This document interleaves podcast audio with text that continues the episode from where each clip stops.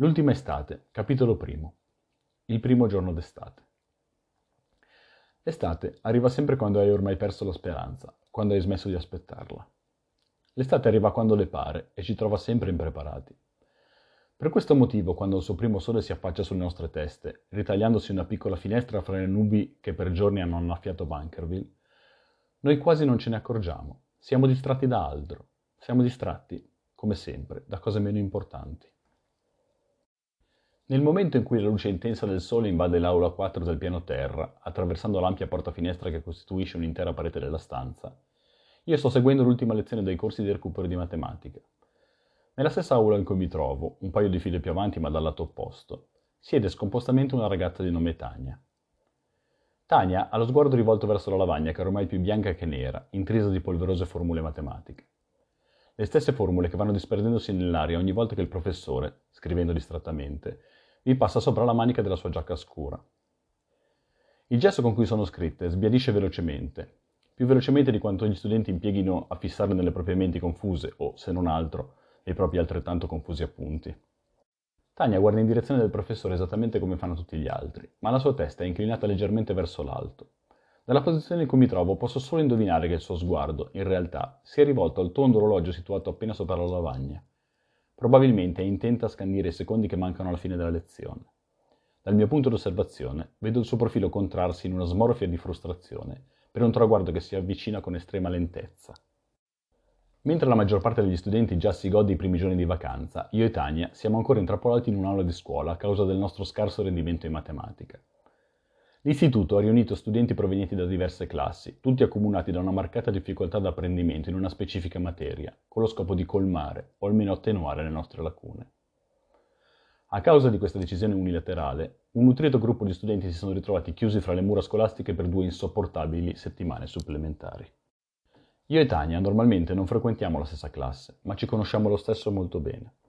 L'ho incontrata poco meno di due anni fa, più o meno quando ho conosciuto Percival. Percival, il nostro comune amico. È da qualche parte nel mondo di fuori e per lui probabilmente l'estate è già cominciata. Sebbene io da quando lo conosca non l'abbia mai visto sbattere la testa sui libri, i suoi voti sono comunque sufficientemente alti da tenerlo ben alla larga da qualsiasi maledetto corso di recupero. A rendere complicato il suo passaggio all'ultimo anno, infatti, non sono i suoi voti, in realtà più che discreti, ma una lunga serie di sanzioni disciplinari che ha collezionato senza sosta durante tutto l'anno scolastico. A dispetto di ciò, probabilmente, sono problemi di tutt'altro tipo ad occupare la sua mente in questo preciso istante. Solitamente è la sua vita sentimentale a tenerlo sveglio la notte. La sua testa è, con tutta probabilità, occupata da una ragazza, da un nuovo amore appena arrivato o da uno vecchio che non se ne va. Tania picchietta con la matita sul banco di legno e il regolare ticchettio giunge fino a me attraversando tutta la stanza. Sotto il suo banco i suoi piedi si alzano e si abbassano, assecondando fedelmente il ritmo dei secondi. Appena sopra di essi, scivolando fuori da una gonna piuttosto corta, ondeggiano due gambe lunghissime. Nonostante l'estate sia appena cominciata, le sue gambe mostrano già i primi segni d'abbronzatura. Il colorito naturale della sua pelle le permette di partire in vantaggio sugli altri. Malgrado le mie scarse conoscenze in fatto di matematica mi imporrebbero di non staccare mai lo sguardo dalla lavagna, i miei occhi insistono su di lei, rispondono ad una forza di gran lunga più potente. Callisto direbbe che anche questa forza misteriosa è matematica. Callisto è un altro degli amici che io e Tania abbiamo in comune e anche lui in questo momento è là fuori, lontano da questa noiosa appendice della scuola. Il suo rendimento scolastico è ottimo, in ogni caso la matematica è in assoluto il suo punto forte. Per lui tutto è matematica dal modo in cui le formule scritte sulla lavagna si sbriciolano al passaggio della giacca del professore, al modo in cui la luce, rimbalzando per tutta l'aula, rende lucida la pelle sulle cosce di Tania. La matematica governa ogni cosa nel suo mondo e lui giura che, anche se non ce ne rendiamo conto, governa ogni cosa anche nel nostro. A qualsiasi protesta sul fatto che si tratti di una materia quantomeno noiosa risponde, con il suo tono involontariamente saccente, solo se insegnata male. Improvvisamente, inaspettato come l'estate che ha appena fatto irruzione dalla finestra, un rumore meravigliosamente fastidioso copre la voce del professore. Il suono acuto della campanella si prolunga per qualche secondo, scandendo inequivocabilmente e per fortuna irrevocabilmente la fine delle lezioni.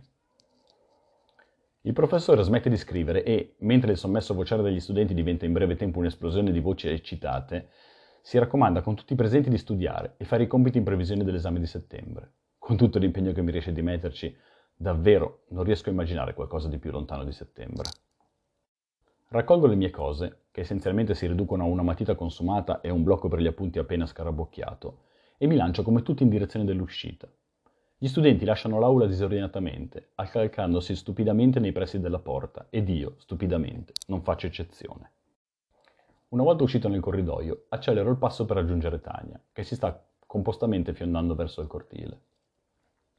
Sono qualche metro dietro di lei quando qualcosa mi colpisce violentemente alla schiena. Mentre mi supera prepotentemente, riconosco quell'energumeno di Vincent Cross. Dal modo in cui procede, intuisco che mi ha colpito facendosi largo a spallate tra la folla. Lo fa intenzionalmente, sbattendo contro gli armadietti tutti coloro che lo precedono. Giungendo nei pressi del punto in cui cammina Tania, rallenta e le appoggia una mano sul sedere.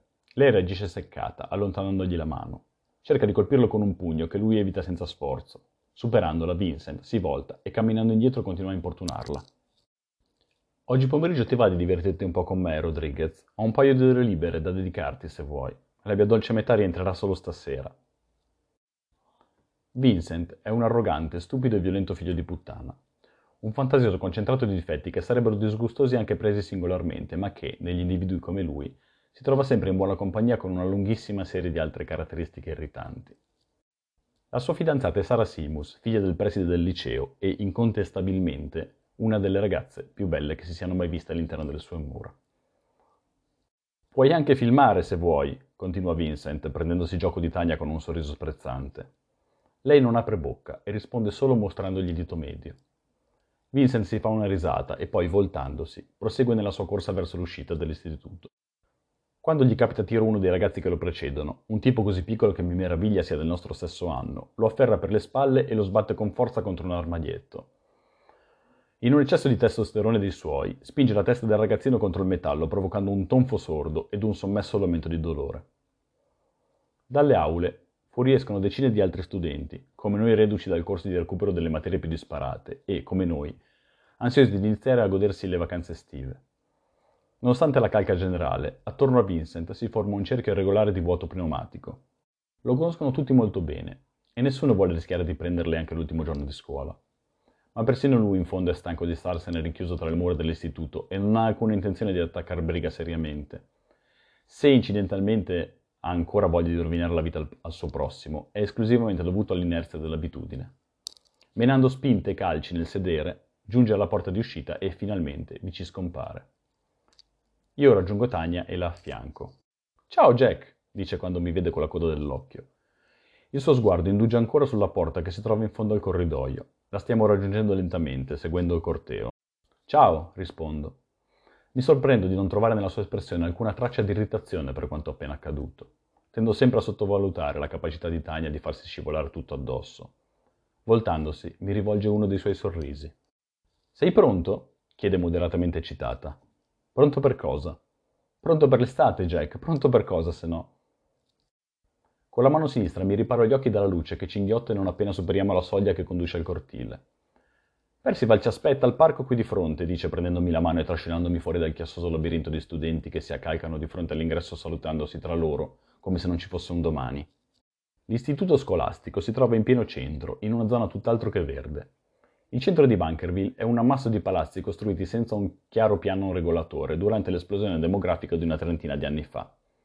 Ai tempi, l'abbondante immigrazione dalle campagne circostanti aveva creato l'esigenza di un gran numero di case popolari. Il cemento aveva in breve tempo soffocato la totalità dei terreni edificabili della zona e i parchi avevano ceduto il passo appena dopo. Una delle poche eccezioni a questa regola è stato proprio il parco che si srotola di fronte all'istituto scolastico e si trova appena oltre la strada su cui si affaccia il cancello dell'ingresso al liceo. Durante l'anno, in orari pomeridiani, il parco è costantemente invaso da ragazzi impegnati in una vasta serie di attività ricreative che, in maniera molto fantasiosa, raggruppano sotto la definizione di studiare. Perlomeno questo accade quando ne parlano i genitori. È nel parco che si dirigono la maggior parte degli studenti appena fuggiti dalle gabbie scolastiche e noi, anche in questo caso, non facciamo eccezione. Siamo in mezzo ad una piccola mandria di adolescenti che attraversano la strada investendo le poche macchine di passaggio. Il parco è già sovrappopolato e di certo non troveremo facilmente Percival se non sapessimo già con esattezza dove cercare. All'ombra di una quercia solitaria, cresciuta quasi esattamente al, al centro del parco, siede un ragazzo dall'aria pensierosa. La sua schiena poggia contro il tronco della pianta e tra le sue labbra pende una sigaretta che si è appena fabbricato. Sotto la sua frangia di capelli biondi scintillanti, il suo sguardo sembra perso nel vuoto. Più probabilmente i suoi occhi sono impegnati ad ammirare i frammenti di cielo rimasti incastrati tra le fronde della quercia. Sveglia, piccolo principe, esclama Tania ad alta voce. Quella faccia preoccupata non si addice al tuo bel viso. Senza il minimo riguardo, gli strappa la sigaretta dalla bocca e ne trae un lungo tiro. Io mi siedo accanto a lui, spalla contro spalla. Ciao, Percy, cos'hai? È successo qualcosa di brutto? Ciao, Jack, sospira. No, niente di tragico perlomeno, stavo solo riflettendo. Riflettendo su cosa? Sulle possibilità. Sulle possibilità, gli faccio eco. Il suo sguardo continua a perdersi tra le foglie della quercia. Ci sono così tante possibilità, dice. In ogni istante le nostre vite potrebbero prendere una piega diversa e cambiare diametralmente. Esistono così tante vite potenziali e servirebbe vivere centinaia solo per esplorare una piccola parte di queste possibilità. Io faccio cenno a Tania di passarmi la sigaretta. Non è uno spreco, prosegue, poterne vivere solamente una? Annuisco mentre afferro la sigaretta per la verità già mezza consumata che Tania mi sta porgendo. Eh, si tratta di Anna, vero? Deduco. Percival, staccando gli occhi dal cielo azzurro, mi rivolge un sorriso un po' triste, poi annuisce. È andata via, Jack. Credo per sempre. Anche io traggo un lungo tiro di sigaretta. Puoi sempre correrle dietro, Percival. Non sarebbe la prima volta che segui una ragazza in capo al mondo, dico scherzando, ma neanche troppo. Lui torna a guardare verso l'alto. Già, replica poco convinto. È una possibilità. Finitela con quei musi tristi, interviene Tania. Saltella torna a noi senza sosta, come farebbe una bambina di dieci anni. La sua gonna sventola davanti ai nostri musi tristi. Questa sera ti porto un po' in giro a divertirti, vedrai che domani la tua bella sarà bella che dimenticata, esclama col suo tatto inesistente. A tal proposito, pensavo di fare un giro al long drive stasera, che ne dici Jack? continua Tania questa volta rivolgendosi a me. Veramente pensavo di mettermi sotto quei compiti di matematica, replico molto seriamente. Lei si prende una pausa dalle sue giravolte e, inchinandosi verso di me, piazza il suo naso a due centimetri dal mio. Per qualche istante la fronteggio stoicamente e i nostri sguardi scintillano di sfida. Poi lei si produce nella sua migliore espressione buffa, incrocia le pupille guardandosi la punta del naso e gonfia le guance a palloncino. Davvero non ci riesce però a non apparire sexy. Io non riesco più a reggere il gioco e sorrido. Tania allora si rivolge a Percival. Jack è dei nostri. Tu che fai? Lo sguardo di Percy è ora catturato da qualcosa di molto più terreno della volta celeste. Di colpo, il suo viso disegna un'espressione estremamente tesa, quasi rabbiosa. Nella strada che separa il parco dalla scuola sta passando una decapotabile blu. Al volante della vettura c'è Vincent che accosta facendo stridere i freni. Fa salire a bordo due ragazzi dell'ultimo anno, gli stessi che lo seguono ovunque come cagnolini. Mentre due si siedono sugli stretti sedili posteriori della Spider, una ragazza dai capelli rossi si accomoda accanto a lui. Mi spiace ragazzi, dice Percival assorto. Credo di avere un impegno questa sera. Tania segue il suo sguardo fino all'auto di Vincent e poi torna indietro, incrociando il mio. Sorride. D'accordo, replica scandendo lentamente la parola. Allora andiamo a divertirci adesso, prosegue senza arrendersi. Dov'è Callisto? Questa mattina era al rifugio, sta lavorando alla sua dimostrazione, risponde Percival, tornando tra noi anche a causa del fatto che la decapotabile sia ormai sparita dal suo campo visivo con una sonora sgommata. Allora dobbiamo assolutamente andare a cercarlo lì, magari nessuno l'ha ancora avvisato, dice Tania. Avvisato di cosa? chiede Percival ingenuamente.